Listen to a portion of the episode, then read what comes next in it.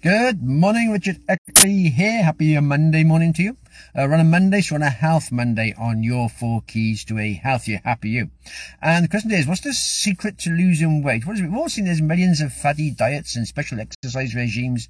There's all these things we can do to get a quick result. Basically, if you've got like a, a wedding or a holiday or a special occasion to come through, then yeah, these things will work. They actually help you lose weight. You actually totally change everything you're doing, change your eating habits, you change your exercise regime, and you lose weight quickly over perhaps say a couple of months and happy days. Unfortunately, what happens is usually after you've had the event has come, within six months, you've piled back all that weight back on again because you've just dropped back into your old habits.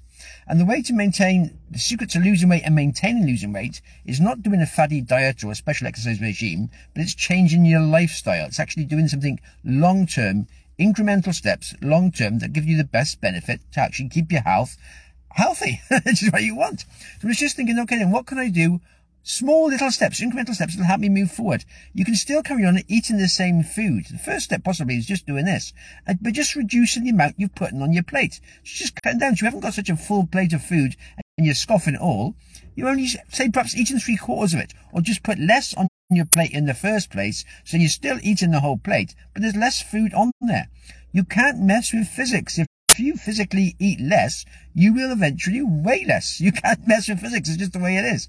So once you start to reduce things slowly, incrementally, you're still eating the same food. You don't feel like you're doing massive changes, but you're just reducing your portion size. So you're eating, you're consuming less food.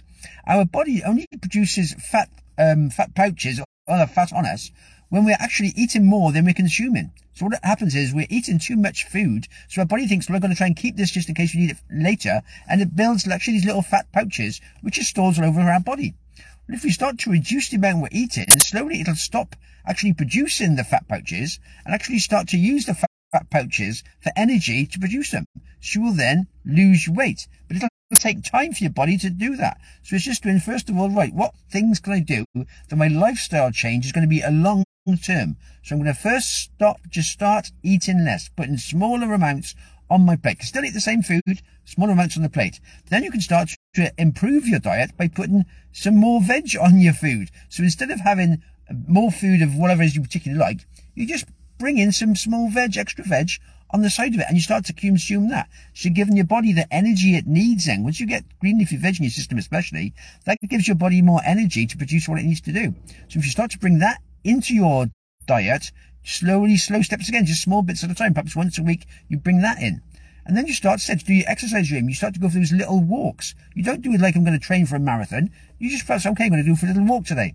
So it's the incremental steps that means you get a lifestyle change, which over long term, you're slowly losing weight, you're slowly gaining fitness, and everything's improving in the right direction. But if you carry on doing this, the fatty diets, you're going to be losing weight that's going down, then you're going to pile it on again, then a special occasion will come, so you'll lose weight again, then you'll pile it on again, then you'll lose weight, and you'll pile it, and you never end in wave. But we want just a slow decline on our weight, and a slow increase on our exercise physical fitness. And then we've got everything going in the right direction.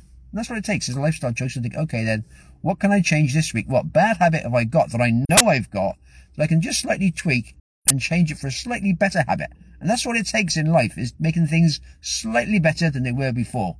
And over the long term, you've got massive change in your whole life. Happy days. There we go. Have yourselves a good one. All the best for now.